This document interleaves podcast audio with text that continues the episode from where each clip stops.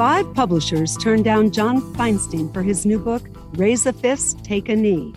Most of them didn't even read the proposal, deciding that a book about race and sports was too polarizing to publish, especially during the holidays. Undeterred, John interviewed more than a 100 people who'd experienced discrimination or eventual triumph. Of the 44 books he's written, starting with the number one bestseller, Season on the Brink, this is by far his most important.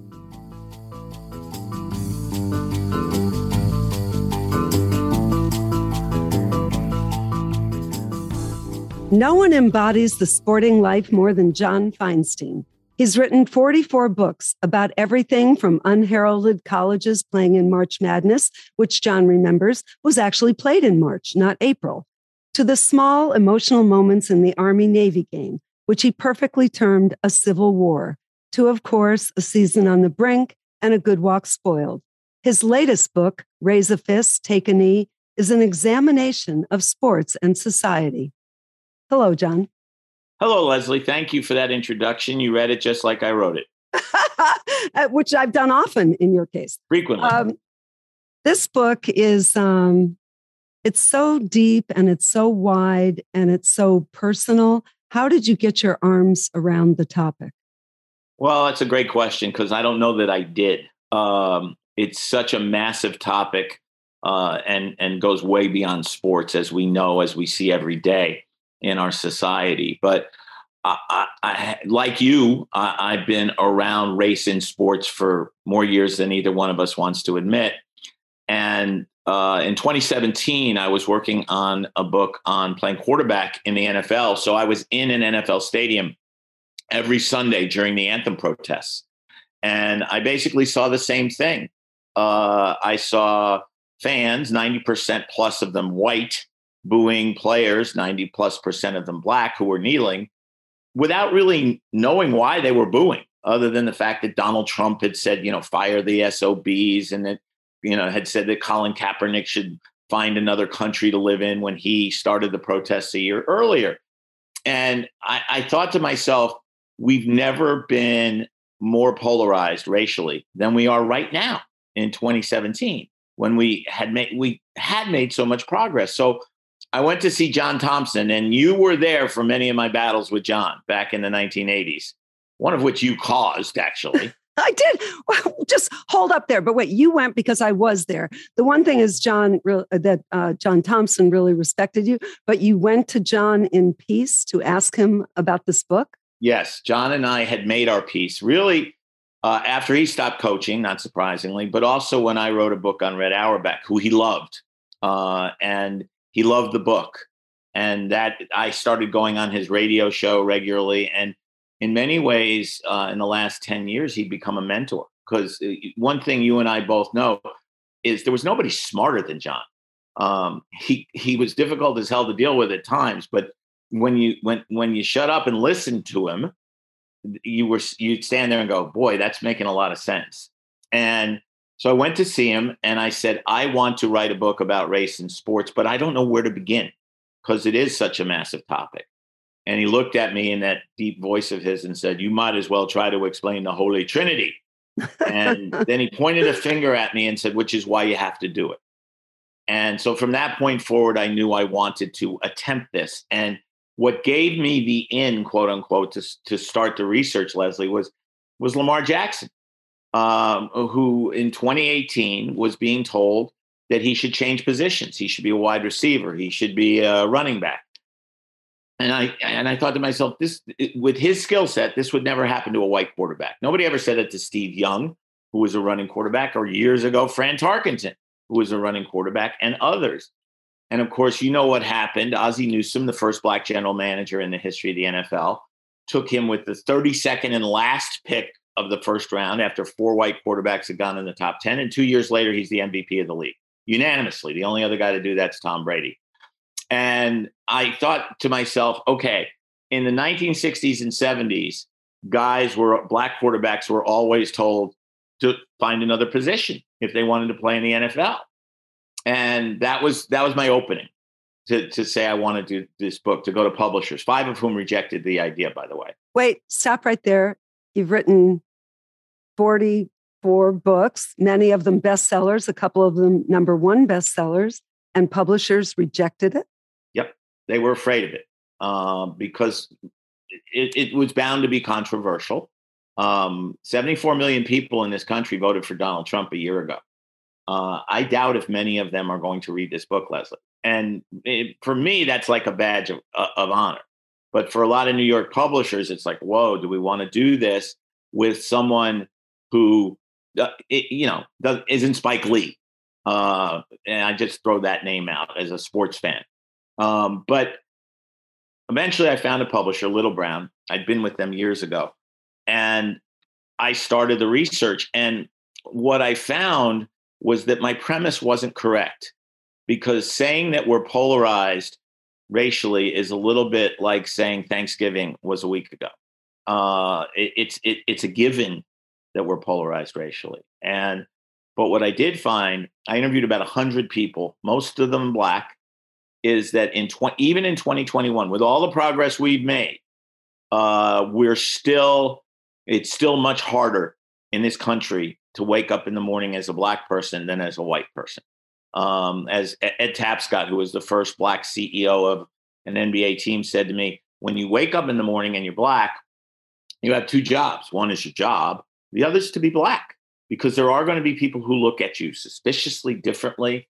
Every person I interviewed who was black, Leslie, everyone had been stopped at least once, frequently far more than once, for DWB, driving while black. I do deeply appreciate uh, what you've done in this book, which is really, I, you know, people throw this word around, but this is so such an important book. And I, I want you to go back. You you uh, were saying about Lamar Jackson, and uh, I remember Doug Williams once telling me that when he was in Tampa, which was of course the deep South then, right? It was. He said after that it was the Gulf, and he said he would get watermelons yes. in the mail. Rotting watermelon watermelon. And was it important to you, or why did you have him write the foreword? Well, uh, I, I, go way back with Doug, like you do. Uh, I first met him in 1979, his second year playing quarterback for for the Bucks, and I was sent down to do a story on him. And you'll appreciate this. Uh, I, I was I went to John McKay's Monday morning press conference, and John McKay looked at me and said, "Who are you?" And I said, uh, My name's John Feinstein. I'm from the Washington Post. Well, what are you doing here? Well, I'm down here to do a story on Doug Williams. And he goes, Really? You mean to tell me the paper of Woodward and Bernstein just now is discovering we have a black quarterback? and then he was great afterwards. Great guy. When yeah. I sat down with Doug, I said to him, I am so sorry to have to ask you all these questions again. And he said, John, I've been a black quarterback all my life. It's not a problem and we became friends. And of course, he's been in Washington for a while now. And when I did my quarterback book four years ago, he was one of my guys, and we we got pretty close because we spent a lot of time together. And I interviewed him for this book, obviously, first black quarterback to win, start and win a Super Bowl. And uh, when when my publisher was saying, "Is there anybody you interviewed who might write the foreword?" I had two thoughts. One was Tony Dungy, and the other was Doug. And I asked Doug, and he said yes. And I think he makes a lot of great points in the foreword. Yeah, he did a beautiful being, job with it. Yeah, he did. And one of them being John is not trying to pretend he can understand what it's like to be black because he can't. I can't. You can't. Um, but what I am trying to do is what I've sort of done my whole career, which is get people to tell me what it's like to be black. I mean, I, I said to one publisher who turned the book down, um, he said, Well, you're not black. How can you write this book? And I said, Well, I've never been a college basketball coach, but I've been able to write books about college basketball coaches. I've certainly never played on the professional golfers tour, but I've written lots of books about professional golf. Why can't I get people who have lived as black people to tell me what it's like? And I think that's what they did.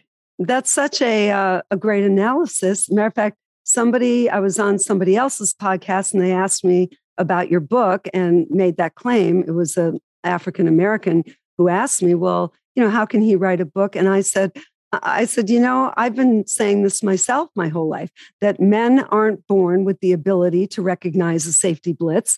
They learned it because they loved it as I did. And it, it you know, led me to Canton to the Hall of Fame. So it isn't um, genetic that you can't uh, ask them questions and they can't tell you uh, what their lives have been like. And I, I know I'm. I guess I'm so personally resentful of, you know, every all the old one is right when um, people when women have babies. Many times, most times, it had been a male doctor. All of my books have always come down to reporting, and they and that's what I did here. And the, I, I and I was lucky that so many people were so honest with me. I got to talk to Tommie Smith. I got to talk to John Carlos. I talked to all the early quarterbacks, starting with Marlin Briscoe and James Harris, and and of course Doug and and and Warren Moon. Warren Moon, yes, who who had to play in the Canadian Football League for six years because nobody would draft him coming out of the University of Washington and then when he finally got to the NFL at 27, all he did was have a Hall of Fame career. And and and and then it was interesting to come forward and talk to Patrick Mahomes and talk to Eric Bieniemy, who is the prime example to me today of why it's so much harder to get a head coaching job when you're black than white. Eric Bieniemy has run the best offense in football for the last 3 years. He's had 11 head coaching interviews. He still doesn't have a job. And yet you see all these 35 year old white guys getting hired. And, and it's mostly because they look like Sean McVay. You got more out of Mike Tomlin, or he shared more with you than I have ever read about Mike Tomlin.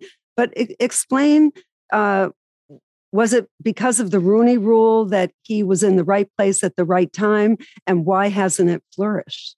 You know, they had technically met their Rooney rule obligation, the, the Steelers had, uh, by uh, interviewing Ron Rivera, who counts as a minority. The NFL has a strange way of counting minority coaches. Ron Rivera grew up in California, uh, but his he has Hispanic parents, so that makes him a minority. I actually asked Brian McCarthy, who I'm sure you know from the NFL, that if Marv Levy and Sid Gilman were still coaching today, since they're Jewish, would they be counted as minorities? And he said no.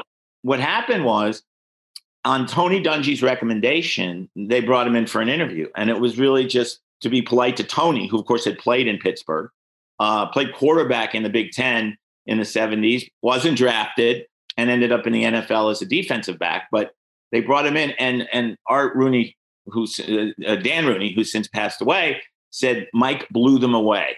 Well, if you've ever been in a room with Mike, you can understand why he'd blow people away. Um, he's just so damn smart, Leslie, and he's so honest. And uh, for some reason, Tony Dungy actually set me up to talk to him because I didn't know Mike. And it was one of those deals you've dealt, you've had it happen to you as a reporter. Sometimes you just hit it off with someone right away. And I, I, said to Mike at the end, I said, "Is it okay if I circle back to you?" And he said, "Absolutely. Here's my cell number. Call me anytime." And he, I did. Um, and he he gets it. He he he understands why there are only three black coaches in the NFL. Which is but, why. But it's but it's frustrating to him. It's because of the owners. You know, I asked him about Roger Goodell, and you know, it, how is he responsible? I asked Tony Dungy the same question. They both said Roger Goodell is embarrassed by the situation. He understands this is bad for the league and it's wrong but he can't tell the owners who to hire or what to do because he doesn't want to lose his $44 million a year job. And I can understand that. I bet he was embarrassed. I bet he is embarrassed. Yeah, I, I suspect he is. Uh, I've been very critical of a lot of the things he's done and not done, but I, I, I think he is embarrassed. Um, uh, and, and I think that's he was the only commissioner who refused to talk to me. And I've never had any bad meeting. There are a lot of people who don't talk to me because they don't like me but I don't think Roger Goodell likes or dislikes me. He just knew this was a topic where he he didn't have answers. I mean, if he was going to be honest, he would say, "John, I can't get a bunch of old white men to to be more open about who they hire." And you know, you look around. What, what Tony Dungy said to me, that, and Mike said too, is, "Don't tell me there aren't qualified candidates." Because they're all over the place. I mean, look at the Buccaneers coordinators and what they did last year uh, and and again, uh, look at Eric Bieniemy. He's had 11 interviews, and I don't know if you've ever talked to him, Leslie. Yeah, great guy. Trust me, he doesn't. He he interviews well. You know, whether with you or me or with an owner, And that's not the reason he hasn't been hired. And he's great about it. He says, Mike, I just haven't walked into a room that was my job yet. And he will. He will get a job, but it should have been two or three years ago. Back up to uh, there's so many poignant stories in this book, but uh, give me a story about uh, Ozzie Newsome and James Harris and Tony Dungy. Uh, well, let's start with Ozzie, um, who I've known since I did my book on the Ravens back in 2004. And Ozzie is not neither Ozzy nor none of these three guys are jump on a table and and shout guys. They're they're they're all very quiet. In fact, James was so soft spoken when he got to the NFL that he actually trained in front of a mirror in order to make sure he had, for lack of a better term, the quarterback's voice when he got in the huddle. Uh, and uh, Ozzie called James Harris about Lamar Jackson because Lamar Jackson's soft spoken. And he said, Will that be a problem? And he said, No. And here's why. This is what I did. And Ozzie and James, of course, worked together in Baltimore and are still very good friends. But Ozzie told me that in 1970, when he was 14 years old, um, before you and I were born, of course, uh, but when he was 14 years old, he went to a Pop Warner football tryout. And when he got there, the coaches said, okay, quarterbacks here, linebackers here, running backs there. And he started walking towards the quarterbacks because in the schoolyard, he always played quarterback because he was the best player. And as he start got there, he noticed everybody else was white. And he thought to himself, they're not going to let me play quarterback. I mean, at that point, uh, Marlin Briscoe had played 11 games for the Denver Broncos in 1968 finished second in the rookie of the year voting and never got to play quarterback again, became a very good wide receiver, but never got to play quarterback again. And James Harris had played one game uh, for the Buffalo Bills. That was it for black quarterbacks in professional football. And he said, they're not going to let me play quarterback. So he went over with the receivers and, of course, ended up in the Hall of Fame as a receiver. But what he said to me that was fascinating was it's 50 years later. And obviously, we've made all sorts of progress. Just look at the top six or seven quarterbacks in the NFL right now. But I still feel like you have to be twice as good to be accepted as a quarterback, a general manager. He was the first black general manager, of course, and won two Super Bowls, uh, or as a coach. And the numbers back that up, uh, particularly among coaches, three out of 32, GMs, which went to five out of 32 last year. One of them, Martin Mayhew in Washington, reports to the coach, Ron Rivera, but he has the general manager's title. And eh, you know, Richard Lapchick, who I'm sure you're familiar with, um, puts together these numbers every year, and they haven't changed that much.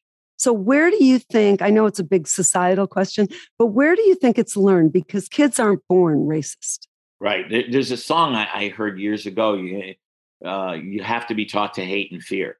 I think that that it, it you know it, it is something that, it's environmental. Uh, it's definitely. I mean, I grew up in New York City, as you said. I played ball uh, all the time with white kids, black kids, and Hispanic kids, and all we cared about was could you play? Uh, and uh, you know, Gary Williams, your old friend from his BC days, who became a Hall of Fame coach at Maryland, grew up in Camden, New Jersey, and frequently he was the only white kid on the schoolyard. And he said the best thing about it was the scoreboard was all that mattered.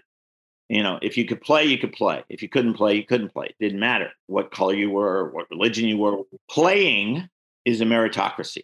That's why 75% of the NBA is black, 75% of the NFL is black, half the Division One college football players are black.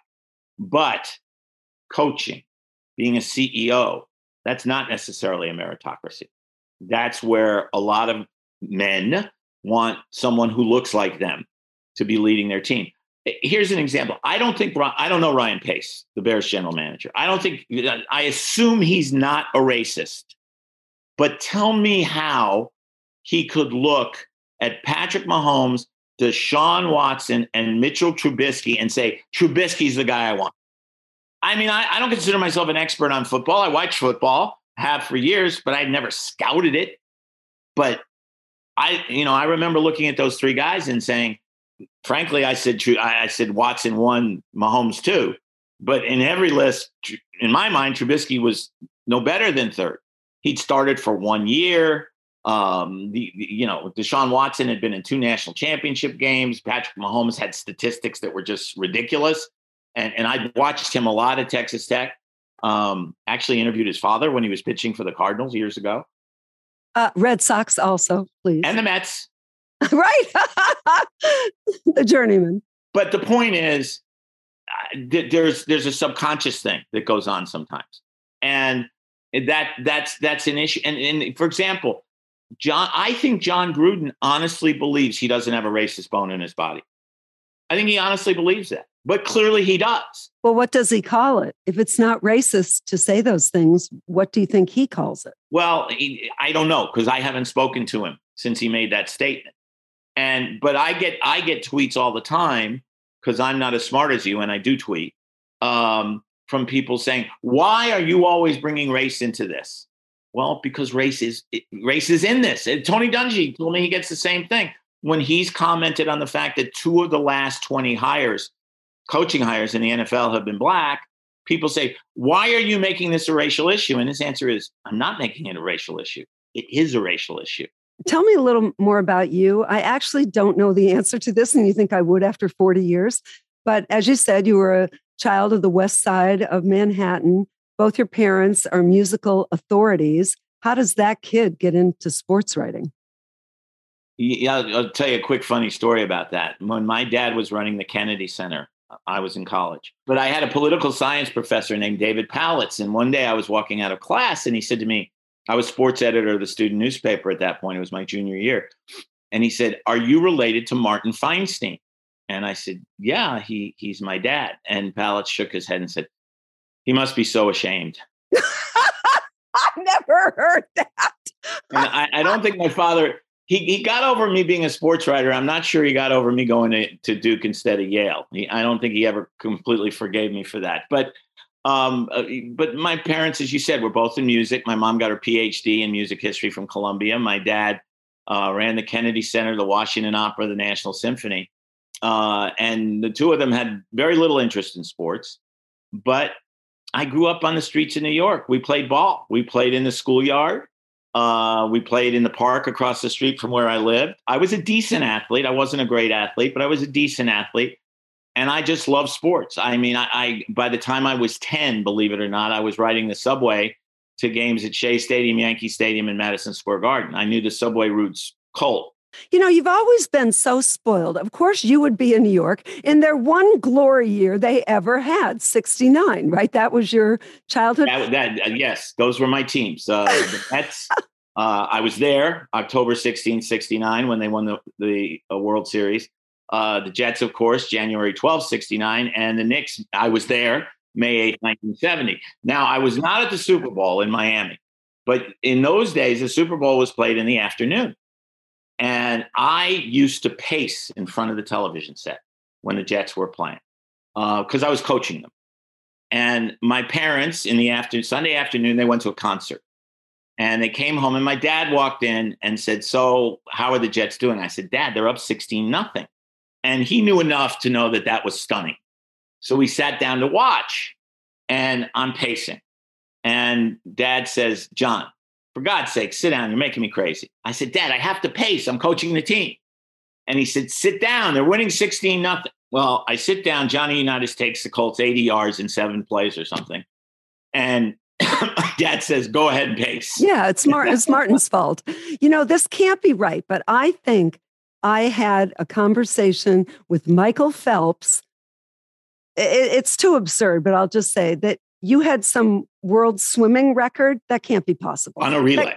On a relay. I was part of it. Can't be possible. The, the, the, plaque's right over there, and there's actually a picture behind me of the four of us.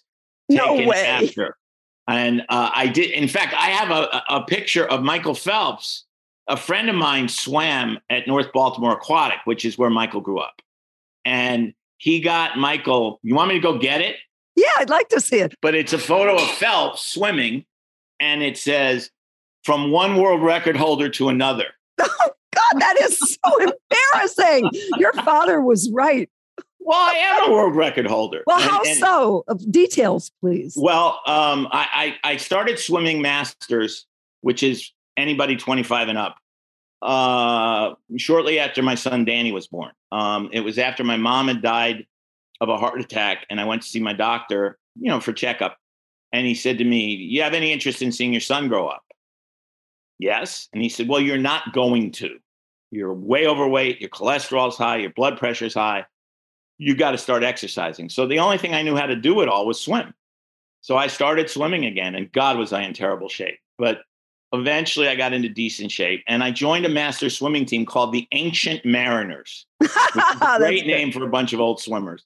And I was fortunate enough to be on the team with Clay Britt, who was a three time NCAA champion at Texas, Wally Dix, who in 2000 became the oldest man to ever qualify for the Olympic trials at 38, uh, and a guy named Michael uh, Fell, who was the two time ACC sprint champion at uh, Clemson. And I was the butterflyer. And uh, at the national championships in 2000, uh, we swam uh, the, the medley relay in the 40 plus age group. And uh, we broke the world record uh, by a fair margin, not a huge margin, but a fair margin. I was never so scared in my life, Leslie. I'm like you. I've interviewed a lot of famous people, but as we were walking to, to, onto the deck to the blocks, Clay Britt, the backstroker, says to me, "Are you shivering because it's cold or because you're scared?" And I said, "Both." This is just an astonishing story. It's astonishing that I would be good at something. You're right. Well, do you know how much, uh, how many free drinks I'm going to get if I say true or false? John Feinstein. You'll win every round. Win every round. hey, uh, go back to your book for a second. I'm not sure if I understood this part correctly, but were you were you kind of making the case that uh, the two men at the 68 Olympics were really the ground zero for Black Lives Matter? Well, I, I think yes, as, as, a matter of fact. Um, I agree. And you have to include Peter Norman, uh, the Australian who won the silver medal and who wore a button supporting them and probably was treated worse in Australia than Tommie Smith and John Carlos were treated here in the United States. Um, he wasn't chosen for the 72 Olympic team, even though he'd made met all the qualifying standards. Um, they didn't even invite him to the 2000 Olympics. They claimed that they, they couldn't afford to bring in all the ex Olympians from Australia. Well, he was an ex Olympian who'd won a silver medal and still held a record for the 200 in Australia. The United States Olympic Committee ended up bringing him in as a guest. And when Peter Norman died in 2006 of a heart attack, uh, Tommie Smith and John Carlos both flew to Australia and they were pallbearers and eulogists at his funeral. And and and when I spoke to them, they spoke very warmly of Peter Norman. But yeah, I think that that was a beginning. Uh, and and that that photo of the two of them with their fists in the air. And it's kind of interesting. I didn't know this until I I talked to them that they were both going to wear gloves on each hand, but John Carlos forgot to bring his gloves. So Tommy gave him his left glove and kept the right glove. He said, because I'm right handed. And that's why, and but it worked out so well. So the power salute came from one guy forgetting? From, from, from an accident, from a mistake. What did they say about their feelings on the progress or little progress that we've made? You know, it, it, it was very interesting for a couple reasons. Um, John Carlos actually called me the day after the insurrection at the Capitol. Uh, we had spoken once already, and he knew I lived in Washington, D.C., but he didn't know where. And he called and he said, Are you okay? And I said, I'm fine. I live in the suburbs. You know, I wasn't anywhere near what was going on there. Um, and, and then he said to me, If that had been a Black Lives Matter rally and they had inv- invaded the Capitol that way, how many people do you think would have been dead? And the answer, of course, was hundreds. Uh, and he said, It's, you know, we're 43 years since 43 years, 53 years, excuse me, since Tom, Tommy and I raised our fists and look at where we are. Have we made pro- again? This whole whole thing. That's the premise of the book. Have we made progress? Of course. You know, when I talked to Leonard Hamilton, who you know well, he said to me, "Look, I grew I grew up with Jim Crow. I grew up not being able to sit downstairs in a movie theater or drink from a whites only water fountain. So how can I say there's been no progress? But we landed a man on the moon 50 years ago and we still can't get along on Earth. And I think that's a hell of a point. Why is it, as you observe it, that uh, there haven't been more black golfers after Tiger. There haven't been that many more for all the success that Venus and Serena had.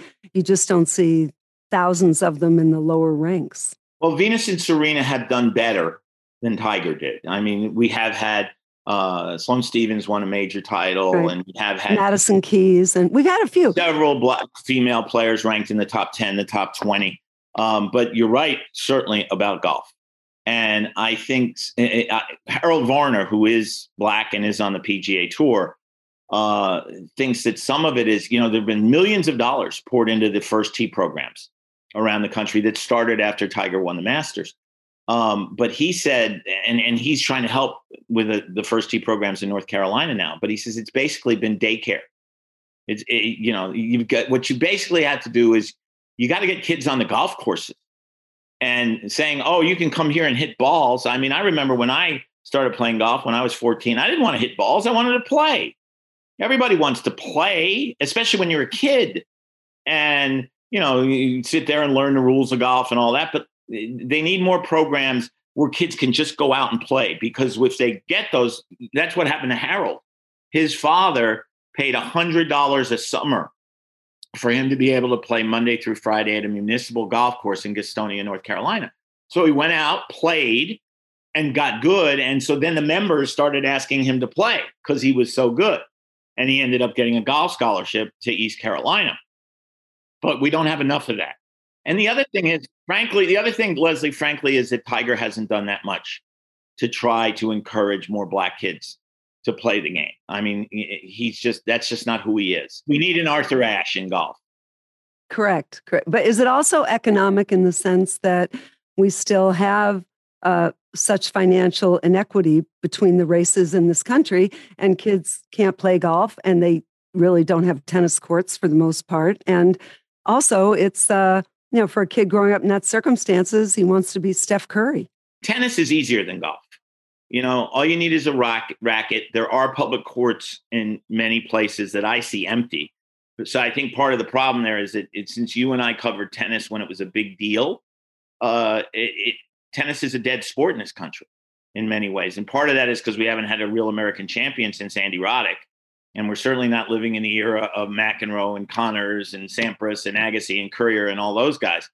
Um, but th- and that's part of it. But go- with golf, you're right it's much tougher financially. And it's going to take people making a real effort to say, we want to get kids on golf courses. We, we want to get them into competition.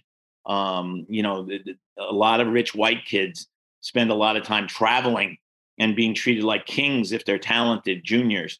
Well, we need more of that in, in the black community. And one thing Harold Varner's come up with is in North Carolina, he has approached a number of public courses and said, let them play for five dollars a round. You know, and, and if you get that chance, maybe a few of them will rise to the top. There has not been a single black player to come out of the first tee. It's been around 25 years to make it to the PGA Tour.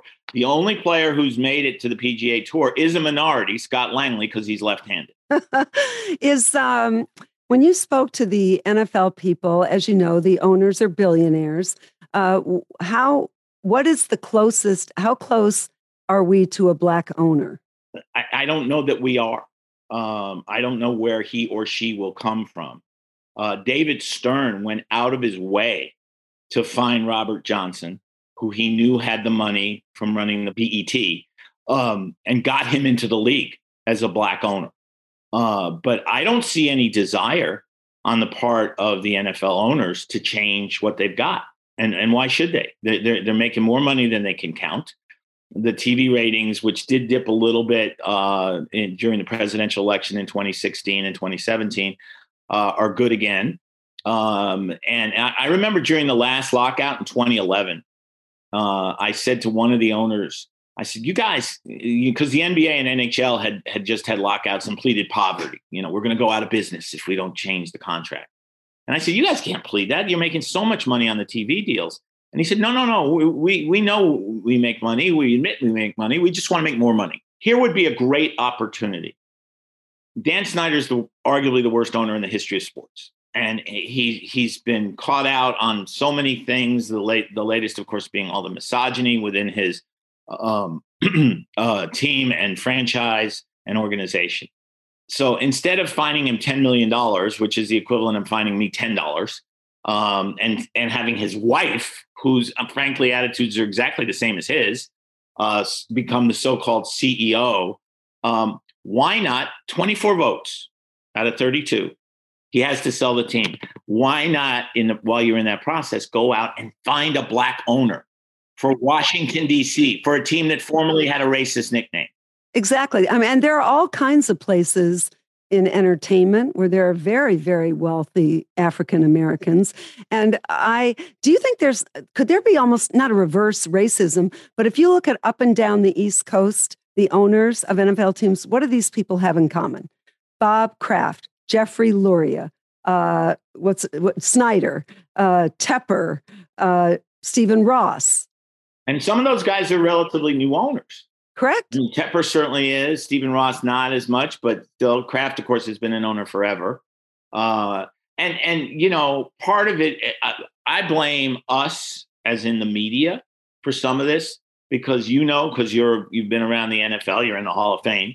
Um, most of the media that covers the NFL is white, not all, but most, and most go along with what they're told by the league and by the owners. And I'll give you a perfect example uh, when Kaepernick was blackballed in 2017, which he clearly was. I mean, the guy was 29. He'd been a starter the year before. All of a sudden, he can't find a job with any of the 32 teams. Go back and read some of the clips with anonymous quotes, and that's a we could get do a whole hour on what's wrong with sports journalism today because of anonymous quotes. You notice in this book, there's not a single anonymous quote. Not a single. And I noticed that. And that is who you are, John Feinstein. If somebody couldn't say it to you for the record, you're not interested. Exactly right. Because it, it, it's too easy to manipulate things if you if you don't have to be responsible for what you say or for what you write. And there were all these stories on Kaepernick quoting unnamed executives saying, well, he's not being blackballed, he just can't play. Come on, do better than that. And then that, that, that phony tryout he had a couple years ago in Atlanta. And they moved it? Well, yeah, he moved it because the NFL was saying no one can record it except for the Falcons, and it's closed to the public, closed to the media. Only scouts are allowed in. And he said, "No, no, I don't want you controlling, the, the, you know, the, the narrative on what how I look. I want people to see. I want there to be video. I want media people there. So he moved it to a high school uh, and only seven of the 30 scouts who had allegedly been down there showed up uh, because apparently they couldn't get an Uber to get out to the high school or something. And when I, I walked into the press box that week, I was covering a, a Ravens game, and I was pounced on by friends of mine in the media saying, "See, see, your boy Kaepernick, he screwed it up." And I'm like, "No, he didn't." But the only people in that press box who defended me were were black reporters. Correct. Yeah, that's what I had in the beginning when uh, I was the first woman to cover the NFL as a beat. Uh, the the guys, Sugar Bear Hamilton, Tony McGee, some of the defensive linemen for the Patriots. I'd watch tape uh, film with them. Then, right, you put it up on a sheet, and uh, they they'd explain this is what the guard's responsibility is. Is what the nose tackle does. And uh, one time I said to him, you know, um, why are you guys so great to me? And Sugar Bear said, because we know what it's like to be the only one. I, I think this country, we go in convulsions. You know, in the 60s, of which um, I'm a little bit more than you, but we're children of the 60s protests. And, you know, we had equal rights, we had civil rights. That was a convulsion and it changed things in the 60s. So, this convulsion that we just went through you have to hope that what will come out of it, because many things did come out of those 60s revolutions. Are you discouraged or do you feel like there is much more to be to be learned and to be accomplished? Well, there's certainly much more to, to be learned and accomplished. Somebody asked me the other day what I wanted people to take away from this book. And my answer was there that there is still much more we need to do, but it's doable if we try. You can't just sit back and say, ah, you know, there's nothing we can do. And one of the things that encouraged me about the Black Lives Matter rallies, and, and, you know, in spite of people on the right calling them thugs and things like that, there were a lot of white people involved. Most of the civil rights marches involved 90% black people. And, and to me, that was progress. Tommie Smith and John Carlos both said to me, someday Colin Kaepernick will be looked at the way we are, you know, as a hero, because they are now looked at as heroes. And I think that will happen. I really do. I, I and I think it will happen faster than it happened um, with with Tommie and John. Or for Arthur Ashe. How about when you'd be in Richmond and they'd have all those massive uh, statues to Stonewall right. Jackson, and at the end it was just like a little head of Arthur Ashe, which they've corrected. You know, Shaka Smart, who coached in Richmond and VCU uh, for six years, told me that every day he would drive down Monument Avenue, as it's called, and drive past the statues of Stonewall Jackson, Robert E. Lee, and other Confederate war heroes. And I said, Why did you do that? And he said, Because I wanted to remind myself that if those who came before me could overcome that, that I could overcome what I was dealing with as a, as a black college basketball coach. And, and he was very clear on the fact that guys like John Thompson and Nolan Richardson and John Chaney inspired him. And, and he said, you know, he got in trouble down at the University of Texas because he was critical of Trump. And, you know, Texas is a very red state. Um, Trump still won by 6% in, uh, over Biden in 2020. And, and a lot of Texas boosters weren't happy when he said what he said. But and, and as he said to me, he said, "What I got was nothing compared to what the guys who came before me dealt with." So, oh, that's a beautiful story. I, I, I well, uh, Shaka is one of the really smart guys um, in in in sports. And I'll tell you a quick story. You know, my wife Christine knows nothing about sports. The first time I took her to the Army Navy game, as we were driving into town, she said, "Now, what sport are they playing tomorrow?" Um, and she says, when I talk about sports, I sound like the, the adults in, in Peanuts. Wham, wham, wham, wham. but we were at a dinner, at a, at a charity dinner, and she sat next to Shaka. And as we walked out that night, she said, I don't know anything about basketball, but stick close to that guy because he's really smart. And I have because I'm smart enough to listen to my wife. Good job. Um, John, I want to thank you. But before I finish, I want to tell you that in my 45 year career, I've only known two other people that I think have whatever the quality is that you have. And they were Pat Summerall and Jim Nantz. And I say this because Pat and Jim and yourself, whatever sport you're doing, they think you belong to them. and, you know, Pat, everybody in golf thought Pat belonged to golf. Everybody in football, college basketball thinks you belong, golf thinks you belong. And uh, I think it is just the quality that you have as a listener and your enthusiasm and, and really the greatness of your writing. So I want to thank you for this and wish you really great luck with such a brilliant book. Well, thank you. I, I, I appreciate the, those kind words. I really do. Uh, I will hold them against you believe me i'll use them against you excuse me. Uh, but no seriously I, I do really appreciate your saying that. And i like to think that the reason someone like you who knows sports as well as you do might say that is because most of my books are really about people. They just happen to be involved in sports. And i think it's true of raise a fist take a knee because these are people who've been in sports most of their lives but who have been affected as we all have, um, by by race. Only they, the black guys I interviewed are more affected than you and I can possibly be, and that was sort of the point I was trying to make.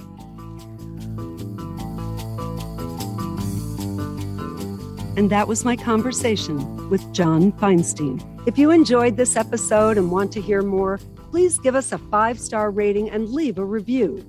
Subscribe today on Stitcher, Pandora, or wherever you stream your podcast to enjoy new episodes every week. In Conversation with Lesley Visser is part of the Sirius XM Podcast Network and is available on the SXM app included with most subscriptions. The executive producer is the great Andrew Emmer, sound design by Robert Moore, and special thanks to Sirius XM Senior Vice President of Sports Programming and Podcasting, Steve Cohen. Talk to you next week.